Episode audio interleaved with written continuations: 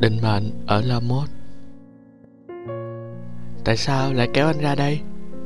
Vì em không muốn anh mất mặt trước bạn bè.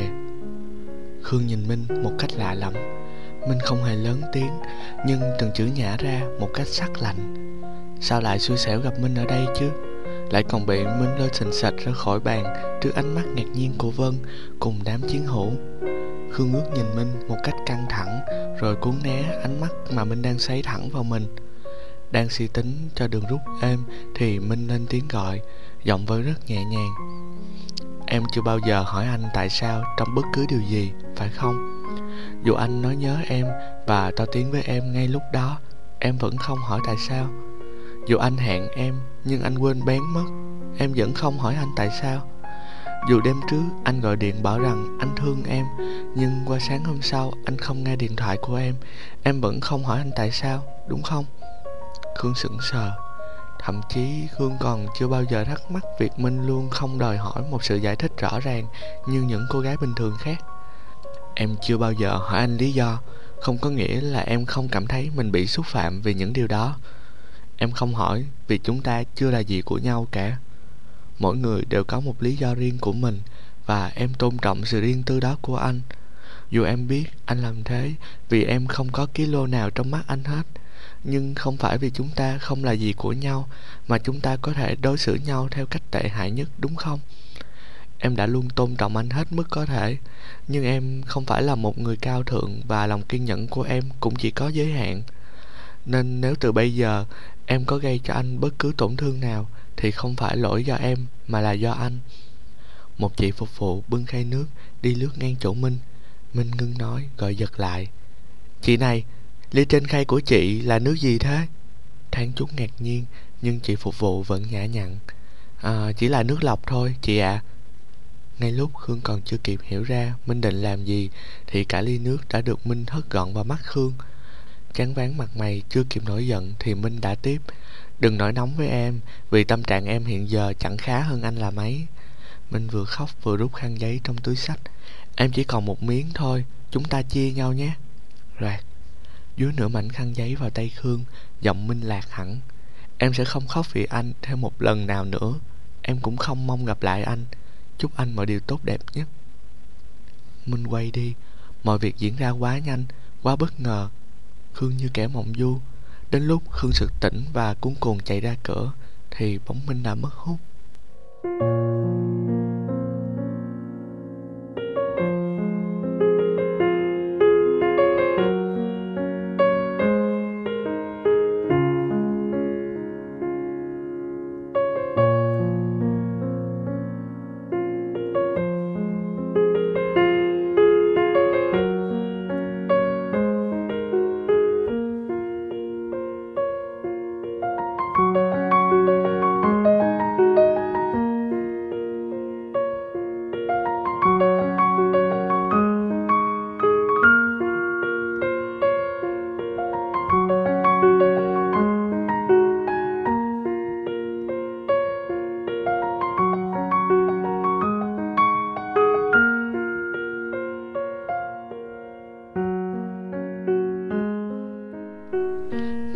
Tháng năm. Chào anh, Có lẽ chưa bao giờ mình đối diện với nhau khó khăn đến vậy, phải không? Anh yên tâm, Mọi việc với em vẫn bình thường. Em không đổi số sim, Chỉ là tắt điện thoại, Bỏ vào hộp tủ thôi. Những ngày này nhìn thấy điện thoại, Em sợ sẽ vứt nó ra đường mất. Em không gặp anh, Không phải vì em giận hay né tránh gì anh cả. Chỉ là nếu gặp nhau thì không biết nói gì, Thì không gặp sẽ tốt hơn. Em không chối bỏ rằng em vẫn còn nghĩ đến anh, nhưng để bắt đầu lại mọi thứ thì thật không đơn giản. Anh đừng hỏi em làm sao để có thể tha thứ cho anh. Giá mà em biết được điều đó.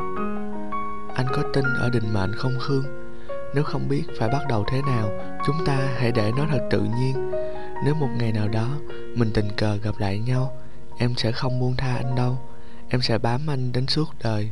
Còn bây giờ cứ thế nhé minh đọc lại lá mail hàng chục lần trước khi nhấn nút send cái lít chuột như dấu chấm bút bi tròn xe người ta đặt xuống khi cần kết thúc một điều gì.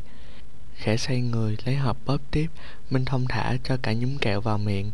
Vị ngọt the thanh thanh nhanh chóng chuyển thành vị cay xè lưỡi. cũng như Khương vậy Vẻ lành lạnh bất cần khiến Minh say nắng ngay cả những lần chạm trán nhưng khi Khương yêu Minh bằng một tình yêu cũng bất cần không kém Minh nghiệm ra hết thảy đàn ông mang bộ mặt lạnh lùng trên đời đều không đáng nhận Cho dù chỉ một cái liếc mắt. Nhưng Minh vẫn yêu Khương Một tình yêu nghịch lý và mãi miết chạy với những nghịch lý đó Bỏ lại Minh bên đường, mệt mỏi và bất lực. Thốt nhiên Minh bật cười khen khi mường tượng cái thái độ của Khương lúc mở mail để xem sẽ là một cái búng tay, tách một cái, nhếch mép khinh khỉnh và một câu hỏi trống không. Định mệnh là cái quái gì chứ? Những gì tiếp theo sẽ còn đáng để gạt bỏ hơn. Ắt hẳn khương sẽ bấm ngay số của một cô nào đó, uể oải với tay tắt màn vi tính, ngã lăn người xuống nệm, vùi đầu vào gối. Những viên bóp tiếp tan dần vào đầu lưỡi, đắng chát.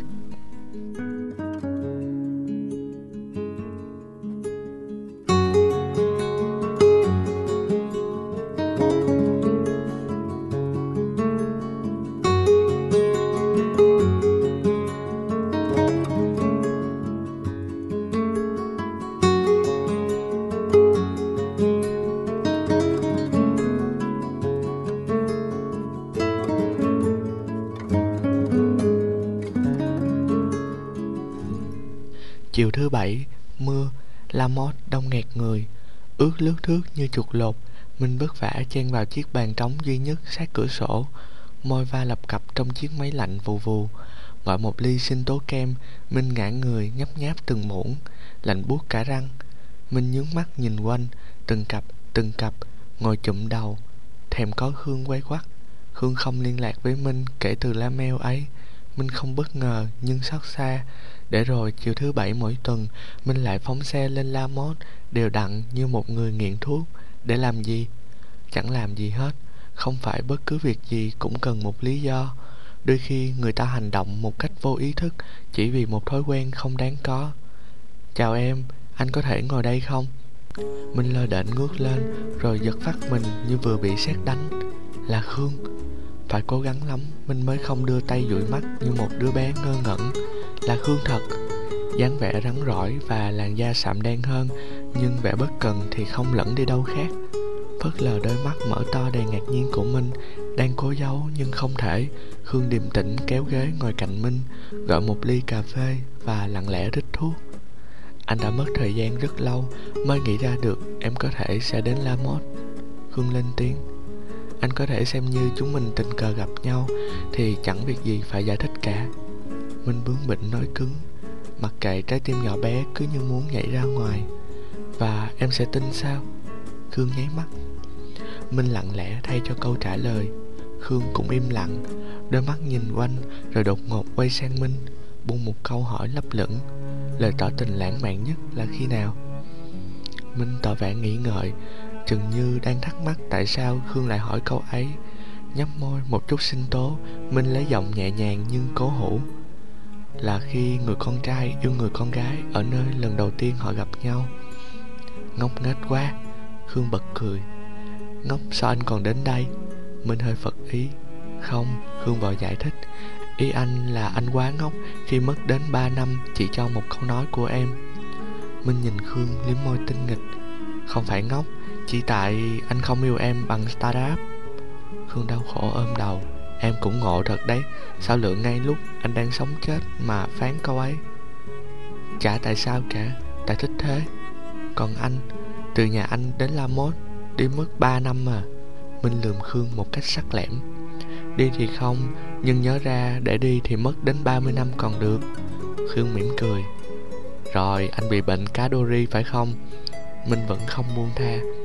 Đừng mỉa mai anh mà. Khương thở dài rồi ngước nhìn Minh một cách khiêu khích. Trên môi vẫn mỉm mỉm một nụ cười tinh quái. Em có biết khi đọc mail của em, Anh trông thế nào không? Khương sửa tư thế.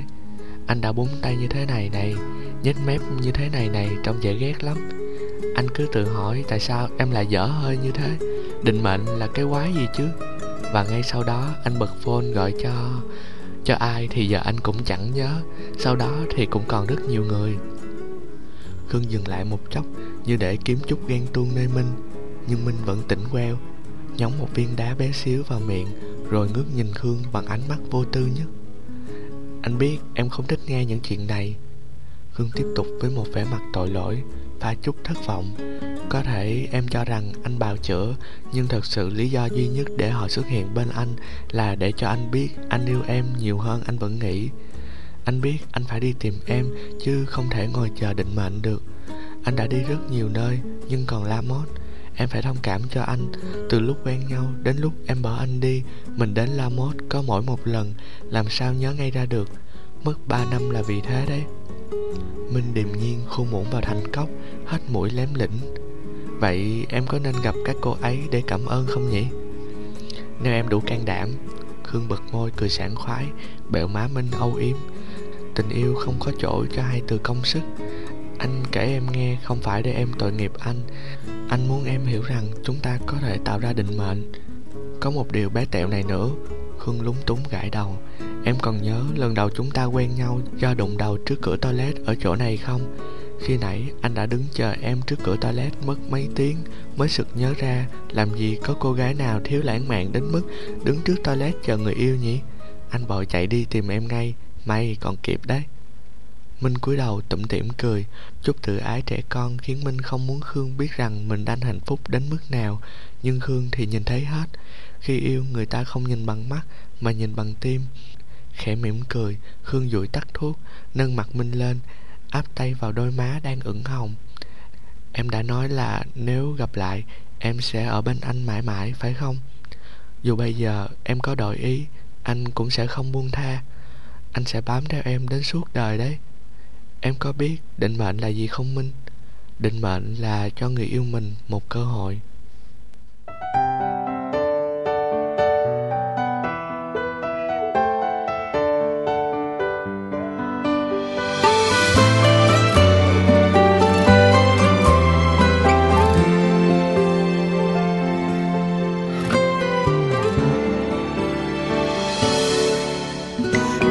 손을 들어 하늘을 가려도 하나 감출 수 없는 것처럼 널 사랑하는 내 마음도 가릴 순 없어.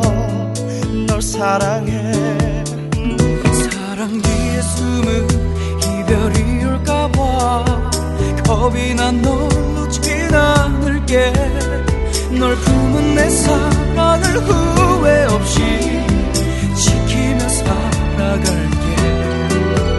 태양을 가린 어둠이 와 때론 우리 앞길을 막아서도 괜찮아.